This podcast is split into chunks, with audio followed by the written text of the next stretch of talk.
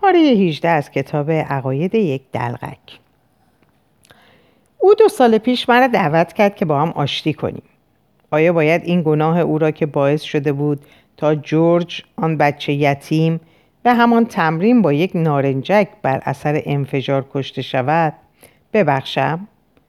یا اینکه از تقصیر او که از من به خاطر اهانت به نازی ها شکایت کرده بود و سرسختانه اصرار در مجازات شدید من از طرف دادگاه داشت بگذرم.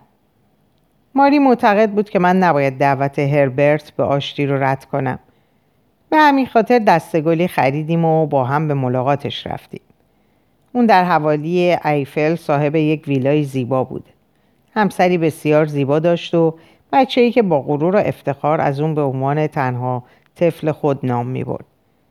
همسر اون به گونه زیبا و جذابه که گاه انسان دچار اشتباه میشه و نمی‌دونه که آیا با یک انسان زنده روبروه یا با یک عروسک کوکی. من تمام مدتی که کنار اون نشسته بودم در پی اون بودم که دست به بازوها و به شانه ها و یا به پاهاش ببرم تا مطمئن شم که اون یک عروسک سخنگو نیست. این زن در گفتگو و صحبت ها تنها از دو جمله استفاده می‌کرد. آخ چه خوب!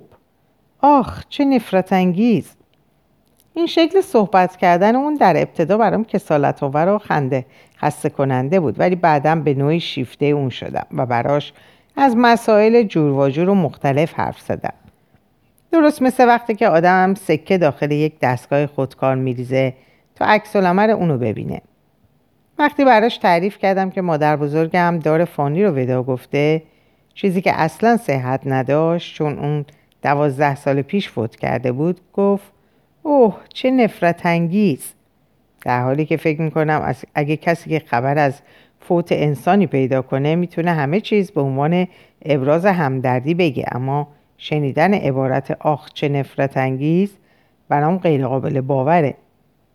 بعد براش تعریف کردم شخصی به نام هوملو که او هم وجود خارجی نداشته و من خیلی سریع از خودم ساختم تا شاهد عکس عمل احتمالی مسعت او باشم. به تازگی دکترای افتخاری دریافت کرده. او گفت آه چه جالب. اما وقتی براش تعریف کردم که برادر لیو برادرم لیو به کاتولیک ها پیوسته لحظه مکس کرد. و این مکس نشانگر جاندار بودن این زن بود. سپس با چشمان خیلی بزرگ و بیروح چون عروسکش به من نگاهی انداخت تا بلکه از سیمای من به برداشتی که خودم از این موضوع دارم پی ببره و گفت نفرت انگیز اینطور نیست. در هر صورت من موفق شده بودم تا نحوه بیان و گفتار اون تا حدی با تنوع همراه باشه.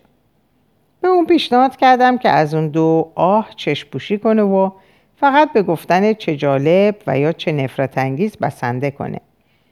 اون با شنیدن این پیشنهاد خنده نخودی کرد. برام قدری مارچوبه گذاشت و گفت او چه جالب. سرانجام اون شب موفق شدیم که با تنها طفل اونها نیز آشنا بشیم. پسری پنج ساله به نام بنگل که با توجه به سر و وضعش می‌تونست نقش بچه ها در آگهی های تلویزیونی رو بازی کنه. نمایش موسیک لوله خمیر دندون شب بخی پاپا شب بخی مامی یه مستخدم جلوی من ایستاده بود و یه مستخدم دیگه جلوی ماری. از اینکه تهیه کنندگان آگهی های تلویزیونی هنوز این بچه رو کشف نکرده بودن تعجب می‌کردم. اندکی بعد هنگامی که کنار شومینه مشغول نوشیدن کنیاک و قهوه بودیم هربرت از عصر و زمان بزرگی که در اون زندگی می‌کردیم سخن گفت. سپس برامون شراب آورد و احساساتی شد. اون برابرم زانو زد و عذرخواهی کرد و یا اونطور که خودش عنوان می‌کرد تقاضای آمرزش دنیوی کرد. من دلم می‌خواست یه اردنگی به اون بزنم.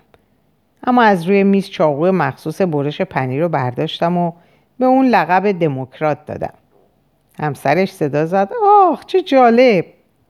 و وقتی هربرت با حالی منقلب دوباره سر جاش نشست من درباره یانکی های جهود جهود نطقی ایراد کردم. گفتم خیلی از مردم مدت هاست که تصور می‌کنن نام من یعنی شنیر به نوعی با شنورن ارتباط داره. اما اثبات شده که اینطور نیست و نام ما از شیندر مشتق شده نه از شنورن. و در ضمن بنده نه جهود هستم و نه یانکی. و در همین لحظه بود که ناگهان کشیده محکم زیر گوش هربرت نواختم. چون به یادم اومد که اون یکی از همکلاسی هامون به نام گوتس بخر رو مجبور کرده بود که دلیلی برای آریایی بودنش بیاره. و گوتس بیچاره دچار مشکلات زیادی شده بود چون مادرش ایتالیایی بود. اهل یکی از دهات جنوب ایتالیا. و فراهم کردن مدرکی که بتونه دلالت بر اصل و ریشه آریایی بودن اون داشته باشه امری غیر ممکن به نظر می رسید. به ویژه اون دهی که مادر گوتس در اون به دنیا آمده بود در آن زمان به اشغال یانکی های جهود در اومده بود. گوتس و مادرش هفته های ناخوشایند و خطرناکی رو پشت سر گذاشتن تا اینکه فکری به نظر معلم گوتس رسید. به این ترکیب که یکی از اساتید نجات شناسی دانشگاه بون رو فرا تا درباره ریشه و نژاد گوتس نظر کارشناسانش رو بده. نظر کارشناس این بود که نژاد گوتس کاملا خالصه.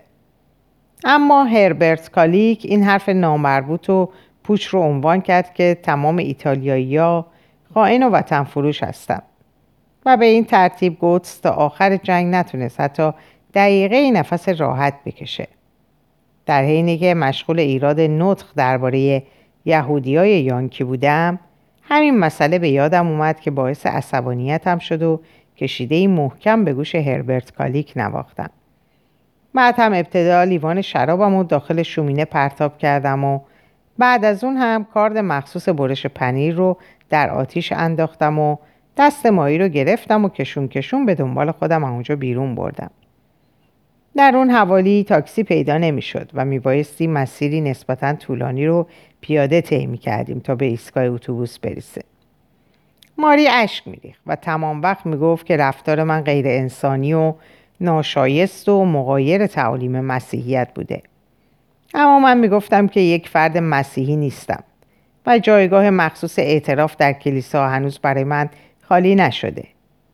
اون همچنین از من پرسید مگه من در اینکه هربرت تبدیل به یک دموکرات شده شکی دارم و من هم پاسخ دادم نه نه من به هیچ وجه شک و تردیدی نسبت به این مسئله ندارم. برعکس. ولی من خیلی ساده این مرد رو دوست ندارم و هرگز هم نخواهم توانست روزی به اون علاقه پیدا کنم. دفترچه تلفن رو باز کردم و دنبال شماره تلفن کالگیک گشتم. احساس کردم حال و حوصله تلفنی صحبت کردم با اونو دارم. به یادم اومد که بعد از اون واقعه اونو یک بار دیگه در یکی از مجالس دوره‌ای خونمون دیده بودم. اون در حالی که با یکی از ها درباره افکار یهودی بحث می‌کرد به من نگاهی التماس آمیز انداخت و سرش رو برام تکون داد. دلم به حال اون خاخام سوخت. اون پیرمردی با ریش سفید بود و رفتارش چنان متین و حاکی از حسن نیت بود که به من آرامش میبخشید. طبیعتا هربرت با هر کسی که آشنا می‌شد قبل از هر چیز براش تعریف می‌کرد که اون طرفدار نازی ها و بر ضد یهودیا بوده و اینکه اما تاریخ درس عبرت بزرگی داده. در حالی که اون درست یک روز قبل از ورود سربازان ارتش آمریکا به بن با تعدادی از جوانان در پارک ما تمرین تیراندازی می‌کرد و به اونا گفته بود به محض اینکه یکی از خوکهای یهودی رو دیدید بدون معطلی با یه گله از پا بیاندازیدش. چیزی که منو در مجلس دورهی مادرم شدیدا ناراحت و عصبی می‌کرد آزاری و خطری مهاجرانی بود که به خونه بازگشته بودند. اونا اونقدر تحت تاثیر ندامت آلمان ها و اقرار و اعتراف اونها در رابطه با دموکراسی قرار گرفته بودند که دائما حاضران رو در آغوش میکشیدند و خواهان ایجاد پیوند برادری بودند. اونا نمیفهمیدن که راز و رمز این اعمال شرارت آمیز در جزئیات اونها نهفته است اظهار پشیمونی کردن در ارتباط با وقایع بزرگ کار ساده ایه. اشتباهات سیاسی، زنا، جنایت، ضد یهود بودن اما چه کسی جزئیات رو درک می‌کنه؟ چه کسی می‌تونه انسان خاطی رو ببخشه؟ آیا من می‌تونم اشخاصی چون برول و هربرت کالریک رو که وقتی پدرم دستش روی شونم گذاشته بود با مش روی میز می‌زد و با خشم و با چشمان بیروهش فریاد می‌کشید. مجازات باید به شدت مجازات شه ببخشم. آیا می‌تونم فراموش کنم که اون چگونه یقه قدس بخر رو گرفته و کشان کشان از کلاس بیرون برده بود؟ گرچه معلم به آهستگی اعتراض کرد و گفت نگاش کنید از کجا معلوم که جهود نباشه؟ سرم پر از این لحظات و خاطرات و جزئیات کوچکه. و باید بگم چشمان هربرت علا رقم گذشت زمانی طولانی اصلا تغییر حالت ندادن. وقتی اونو کنار پیرمرد یهودی که تا اندازه هم ساده لح بود می‌دیدم و نگاه می‌کردم که چگونه برای پیرمرد لیوان مشروب میاره و با اون درباره افکار یهودی حرف می‌زنه ترس برم داشته بود. مهاجرینم نمی‌دونن که تنها تعداد کمی از نازی ها به جبهه فرستاده شده بودند. اما کسانی چون هربرت کنیپس که در کنار وینکن ها سکونت داشت و گونتر کرمر پسر ناموا گرچه از رهبران گروه جوانان هیتلری بودند ولی به علت کمبود درک سیاسی و چون نمی‌خواستند در شرارتهای اونها سهیم باشند به جبهه فرستاده شده و کشته شدند. اما کسی مثل کالیک هیچگاه به خط مقدم جبهه فرستاده نمی‌شد. برای اینکه حس بویایی اون مثل امروز قوی بود. اون از بعد و تولد این حس شامه قوی رو داشت. در هر صورت واقعیت چیزی خلاف تصور مهاجرینه. باید گفت اونا هم گناهی ندارن چون فقط قادر به تفکر درباره چیزهایی چون گناهکار و بیگناه نازی و غیر نازی هستند. رهبر حزب کیرنها بعضی وقتها به مغازه پدر ماری می اومد. با وقاحت تمام از کشوی میز بسته سیگاری برمی داشت و بدون پرداخت پول اون پشت پیشخان می نشست. یکی از سیگارا را آتیش می‌زد و مشغول کشیدن می‌شد رو به سوی پدر ماری می‌کرد و می‌گفت مارتین بگو ببینم چطوره تو رو به یکی از اردوگاه های کوچیک و نه چندان وحشتناک بفرستیم اون وقت پدر ماری پاسخ می‌داد خوک خوک باقی میمونه و تو هم همیشه یه خوک کثیف باقی خواهی موند. اون دو یکدیگر را از شش سالگی میشناختند کیرنها عصبانی می‌شد و می‌گفت مارتین پاتو از گلیمت درازتر نکن و مراقب باش که چی میگی. پدر ماری به اون جواب می‌داد از این بیشترم خواهم گفت. گورتو از اینجا گم کن. کیرنا جواب داد ترتیبی خواهم داد که تو رو نه به یک اردوگاه نسبتا تر و تمیز بلکه به یک اردوگاه خیلی بد بفرستن دعوای لفظی اونا به همین شکل ادامه پیدا می‌کرد مسلما اگر کیرنها پدر ماری رو مورد لطف و مرحمت خود قرار نمی‌داد و از اون حمایت نمی‌کرد معمورین نازی اونو با خود به زندان می بردن. ولی ما هرگز به دلیل این کار کیرنها پی نبردیم. اون طبیعتا از همه چنین حمایتی نمی‌کرد چنان که مارکس چرم فروش و کروپه کمونیست به قتل رسیدن. امروز هم این رهبر حزب حال و روز خوبی داره. اون به خرید و فروش ساختمون مشغوله. یه روز که ماری رو دیده بود به اون گفته بود شکایتی ندارم و اوضاع میگذره. پدر ماری همیشه به من می‌گفت نمی‌تونی بفهمی که این جریان نازیا چقدر وحشتناک بود. همونقدر بگم که من واقعا زندگیمو مدیون خوک کثیفی چون کیرنهان هستم. و اینکه باید حتی کتبا همین مسئله رو تصدیق کنم که من زندگیمو مدیون اون هستم. در این فاصله شماره کالیک رو پیدا کرده بودم اما قدری در گرفتن شماره تحمل کردم به خاطرم اومد که فردا جلسه دوره‌ای مادرم برگزار میشه منم می‌تونستم به اونجا برم و لاقل جیبامو از سیگار و بادوم شوری که با پول والدینم تهیه شده بود پر کنم. یه بسته دونه زیتون و یه بسته بیسکویت پنیر و دست آخر کلاه هم و دست بگیرم و برای یک عضو محتاج خانواده قدری پول جمع کنم. وقتی 15 سالم بود این کار رو یه بار انجام داده بودم. اونم تحت عنوان هدف خیرخواهانه و تونستم حدود 100 مارک جمع کنم.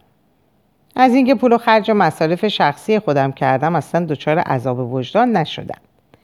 فردا هم می‌تونستم دوباره برای یک عضو محتاج خانواده پول جمع کنم با این تفاوت که به هیچ وجه دروغ هم نیست. من یه عضو مستمند خانواده بودم و بعدا هم می‌تونستم به آشپزخونه برم و سرم رو روی سینه آنا بذارم و گریه کنم و مخفیانه چند تیکه باقی مونده از کالباس ها رو در جیبم بذارم. تمام احمقایی که نزد مادرم دور هم جمع شده بودن این کار منو به حساب یه شوخی بامزه میذاشتن.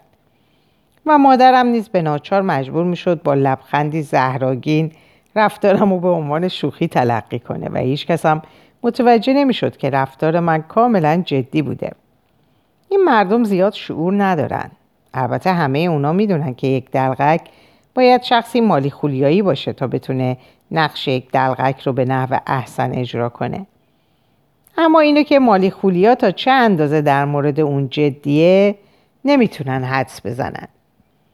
در صورت شرکت در دوره مادرم می‌تونستم تمامی این اشخاص رو ببینم. زومرویلد و کالیک آزادی خواهان و سوسیال دموکرات ها. شش گروه مختلف از رؤسای جلسه حتی مخالفین انرژی اتمی. مادرم حتی یه بار به مدت سه روز عضو مبارزین با انرژی اتمی بود. اما به مجرد اینکه یکی از رؤسای جلسات روشن ساخت که سیاست مبارزه با انرژی اتمی موجب سقوط بازار سهام میشه فورا و بدون درنگ به سوی تلفن دوید و به کمیته زنگ زد و خبر داد که از نظریه مخالفت با انرژی اتمی به طور جدی فاصله گرفته. سرانجام در پایان جلسه وقتی که کلاه به دست تمام سالن رو دور می زدم جلوی همه کشیده به گوش کالیک می زدم. زومروید رو به عنوان کشیشی چاپلوس و درو به باد فوش و ناسزا می گرفتم و از نمایندگان اتحادیه کشیشان کاتولیک به جرم فریب و اقوا، فساد و فحشا و زنا شکایت می کردم. انگشتم از شمارهگیر تلفن بیرون آوردم و به کالیک تلفن نزدم. می‌خواستم از اون فقط بپرسم آیا تونسته در این فاصله برگذشتش فائق بیاد؟ آیا رابطش با قدرت هنوز تغییری نکرده؟ و اینکه آیا می‌تونه برام پرده از معمای افکار یهودی ها برداره یا خیر؟ اون یه بار در حین برگزاری یکی از جلسات جوانان طرفدار هیتلر درباره ماکیاولیسم یا تلاش برای ایجاد ارتباط با قدرت نطق قرایی ایراد کرده بود. من از صحبتاش به استثنای اعتراف به قدرت و قبول اون که خیلی واضح بود چیزی دستگیرم نشد. اما از چهره سایر رهبران گروه جوانان طرفدار هیتلر میخوندم که حتی برای اونها هم نطق اون اقراغامیز و غیرقابل درک بود. در هر حال کالیک درباره ماکیاولیسم زیاد صحبت نکرد فقط از خودش می‌گفت و از حالت چهره سایر رهبران نیز می‌شد فهمید که اونا نطخ کالیک رو یک نوع یاوه سرایی و بیشرمی آشکار می‌دونستند. در روزنامه ها مطالب زیادی رو می‌توان یافت که از جوانانی چون او به عنوان حد ناموس کننده یاد می‌کنند. اما کالیک چیزی جزی حد کننده سیاسی نبود. هر کجا که قدم میذاش کسایی به چشم میخوردن که شرم و حیاشون زیر پا گذاشته شده بود. از اینکه به دوره مادرم می‌رفتم خوشحال بودم. بالاخره می‌تونستم از چیزایی که با پول والدینم خریداری شده بودن من هم سهمی داشته باشم. دونه های زیتون و بادامشور سیگار. قصد داشتم سیگارا رو به شکل بسته بردارم. و ارزونتر به فروش برسونم. تصمیم داشتم مدال های کالیک رو از سینش بکنم و یه سیلی زیر گوشش بزنم. حتی به نظر من مادر در مقایسه با اون رفتار و اخلاقی انسانی تر داشت. هنگامی که او رو آخرین بار خونه پدر و مادرم در رخکن دیدم اون منو محزون و غمگین نگاه کرد و گفته بود برای هر انسانی در زندگی یه شانس وجود داره. شانسی که مسیحیان اونو لطف و مرحمت الهی مینامند. من در جوابش هیچی نگفتم چون من مسیحی نبودم. یادم اومد که کالیک در یکی از نطخاش از شهوت خشونت و ماکیاولیسم جنسی سخن گفته بود. وقتی به ماکیاولیسم جنسی اون فکر می‌کردم دلم به حال زنان بدکارهی که اون برای خاموش کردن شهوتش پیش اونا می‌رفت میسوخت. این دلسوزی من مثل احساس همدردیم با زنانی بود که از لحاظ قانونی مجبور به انجام وظایف زناشوییشون با مردی حیوان صفت بودن. به دختران بیشمار جوان و زیبا فکر می‌کردم که سرنوشتشون اینگونه رقم خورده بود که مجبور بودند یا در مقابل پول با کسانی چون کالیک یا بدون دریافت پول با شوهرانشون همبستر شن و اون کار رو بدون اینکه هیچ میل و رغبتی به انجام اون داشته باشند انجام بدن به جای شماره کالیک شماره تلفن محلی رو که لئو در اونجا زندگی می‌کرد گرفتم بالاخره یه وقتی باید ساعت صرف غذا تموم می‌شد و موعد دست کشیدن از بلعیدن سالاد مخصوص خاموش کردن شهوت جنسی فرا می رسید. از اینکه همون صدای قبلی رو پای تلفن شنیدم خوشحال شدم. اون حالا سیگار برگ می‌کشید و به همین خاطر بوی کلم و کمتر احساس می‌کردم. گفتم شینیر هستم. منه که به خاطر میارید. خندید و گفت البته که شما رو به یاد میارم. امیدوارم که حرفای منو جدی نگرفته و نوشته های آگوستینوس رو نسوزونده باشید. گفتم چرا؟ من این کار کردم. کتاب و ورق ورق کردم و صفحات اونو یکی بعد از دیگری تک تک توی بخاری انداختم. اون لحظه ای سکوت کرد و با صدای گرفته ای گفت شما حتما شوخی می‌کنید. گفتم نه من در رابطه با این گونه مسائل اصلا شوخی نمی کنم و کاملا جدی هستم. گفت پناه بر خدا یعنی شما متوجه لحن صحبت کردن من نشدید؟ گفتم نه من انسانی سادی، ساده راستگو و شرافتمندم و با کسی روی درباسی ندارم خبری از برادرم نشد؟ چه موقع آقایون لطف می‌کنن و از صرف غذا باز میگردن؟ اون گفت همین الان دارم برای آقایون دسر رو میارن فکر نمی کنم دیگه زیاد طول بکشه پرسیدم دسر چی نوش جان می‌کنن؟ چی گفتید؟ دسر؟ بله اگه واقعیتش رو بخواید اجازه ندارم بگم اما چون شما هستید استثنا قائل میشم و میگم کمپوت آلو با خامه خیلی حفظ حوث انگیزه شما هم آلو دوست دارید؟ گفتم نه من به شکلی غیرقابل توضیح و قلب ناپذیر از آلو بیزارم و احساس تنفر می‌کنم توصیه می‌کنم تجربیات هوبر در زمینه حساسیت های مادرزادی رو مطالعه کنید. تحقیقات اون نشون میده که این حساسیت ها ارتباط با مشاهداتی داره که اکثرا قبل از تولد در انسان به وجود میاد. اون دقیقا 800 مورد رو آزمایش کرده. جالبه. آیا شما دچار بیماری مالیخولیا نیستید؟ شما اینو از کجا می‌دونید؟ اینو از صداتون تشخیص میدم. بهتر دعا بخونید و همون بگیرید گفتم همون گرفتم اما دعا نمی‌تونم بخونم گفت متاسفم من کتاب آگوستینوس و ویاکیر که گارد رو به شما هدیه خواهم داد. گفتم نوشته های کیرکگارد رو هنوز دارم. لطفا بگید ببینم. ممکنه پیغام منو به برادرم بدید؟ گفت با کمال میل. به اون بگید تا حد امکان برام پول تهیه کنه و با خودش بیاره. اون زیر لب چیزی زمزمه کرد و بلند گفت من فقط پیام شما رو یادداشت می‌کنم.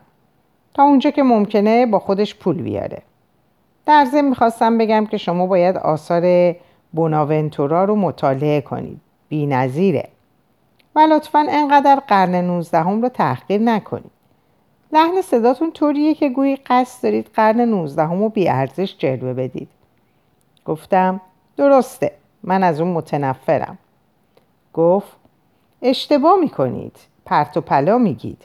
حتی هنر معماری هم به این بدی که امروزه عنوان میشه نبوده.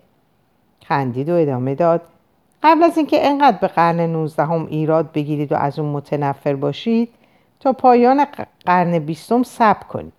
اگه براتون امکان داره اجازه بدید که من در این فاصله دسرم رو بخورم. پرسیدم منظورتون آلوه؟ هنده کوتاهی کرد و گفت نه. منو امروز غضب کردن. به همین خاطر از, آقایای از غذای آقایان سهمی نصیب من نمیشه. فقط از غذای خدمتکاران که امروز به عنوان دسر پودینگ کارامل دارند. علاوه بر این او ظاهرا یه قاشق, یه قاشق پودینگ خورده بود. اونو قورت داد و با خنده نخودی ادامه داد. من انتقام خواهم گرفت. ساعتها با یکی از برادران دینیم در مونیخ تلفنی صحبت می‌کنم که دانش آموز شلر هم بوده. بعضی وقتا به اطلاعات سینمای هامبورگ تلفن می‌زنم یا به سرویس اداره هواشناسی در برلین تلفن می‌زنم. تمام اینا برای انتقام گرفتنه. با توجه به سیستم تلفن اینجا که خط مستقیم داره هیچکس نمی‌تونه منو به دام بندازه. اون به خوردن ادامه داد. دوباره پوسخندی زد و زمزمه کنان گفت کلیسا ثروتمنده خیلی هم ثروتمند. کلیسا واقعا به خاطر پول بیش از حد بوی تعفن میده. درست مثل جنازه یک مرد ثروتمند که بوی گن میده. اما جنازه مردم فقیر بوی خوبی میده. آیا اینو می‌دونستید؟ گفتم نه نمی‌دونستم. حس کردم که سردردم تا حدی بهتر شده. دور شماره تلفن جایی رو که لئو در اون زندگی می‌کرد دایره قرمز رنگی کشیدم گفت شما کافر هستید اینطور نیست؟ نگید نه من از شما صدای شما متوجه میشم که بیدین هستید درست نمیگم؟ گفتم بله حق با شماست اون گفت مهم نیست اصلا مهم نیست می‌خوام براتون جمله از تورات بگم که حتی پاولوس هم در نامهاش خطاب به مردم روم اون رو نقل قول کرده. خوب گوش کنید. آنان که هنوز از او خبری ندارند روزی خود پی به حقیقت می‌برند. و آنان که از او چیزی نمی‌دانند روزی او را می‌فهمند و قبول می‌کنند. او پوسخند شرورانه ای زد. متوجه شدید چی گفتم؟ با بیرمقی پاسخ دادم بله. او با صدای بلند گفت اسب خیر جناب رئیس اسب خیر و گوشی رو گذاشت. اون جمله آخری رو با شکلی چاپلوسانه ادا کرد. به سوی پنجره رفتم و با به ساعتی که در خیابون قرار داشت نگاه کردم. ساعت تقریبا هشت و نیم بود. به نظرم رسید که غذا خوردنشون خیلی طول کشیده. دلم می‌خواست با لئو صحبت کنم. اما برام فقط این مهم بود که بتونم از اون پول قرض کنم. به تدریج جدی بودن موقعیت اسفناکی که در اون قرار داشتم برام واضح تر می شد. بعضی وقتا نمی‌دونم اون چیزی رو که واقعا خودم عینا تجربه می‌کنم واقعیت داره یا نه. مسائل رو با یکدیگه قاطی می‌کنم و پاک گیج میشم. نمی‌تونستم قسم بخورم که اون پسرک رو در ازنابروک دیدم. اما می‌تونستم قسم بخورم که با لئو تکه چوبی رو از وسط اره کرده بودم.